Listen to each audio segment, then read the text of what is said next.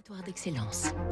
Donnons l'envie d'entreprendre au cœur des territoires avec la banque Tarno, votre banque en région. 6h58, Fabrice Lundi, la sécurité alimentaire est une priorité. Une entreprise bretonne s'est imposée dans le monde sur ce terrain.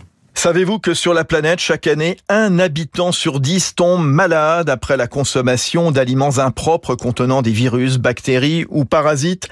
Carcia est le leader mondial en matière de sécurité et d'hygiène sur les marchés de l'alimentation et de l'agriculture. C'est l'héritier de Antigerm, né en 1938, L'entreprise de Dinard en Ille-et-Vilaine ne cesse de grossir à coup d'acquisition, 10 en 5 ans récemment. Il propose des solutions pour prévenir les risques de contamination animale et humaine par des agents pathogènes, salmonelle, listeria, à toutes les étapes de la chaîne agroalimentaire. C'est par exemple la désinfection des mamelles des vaches, des machines à traire, le nettoyage des abattoirs, l'hygiène des usines de plats cuisinés.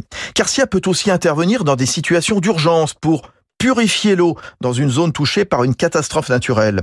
Pour l'ETI bretonne, c'est une course permanente face au virus. Sébastien Bossard, le président de Carcia. La menace principale particulière, c'est la mutation des virus, des bactéries. Vous l'avez vu au travers du Covid. Les virus sont des organismes vivants et comme nous, ben, ils s'adaptent. Et ça, c'est aussi l'effet des conditions euh, climatiques et du changement climatique. En fait, euh, on a une pression très forte et euh, le chronomètre qui fait tic-tac tous les jours. Et donc, il faut innover en permanence pour lutter contre ces virus et ces bactéries qui évoluent chaque jour. Lutter contre les virus, mais sans abîmer la planète, c'est pourquoi Carcia conçoit des produits de plus en plus composés à partir de molécules végétales.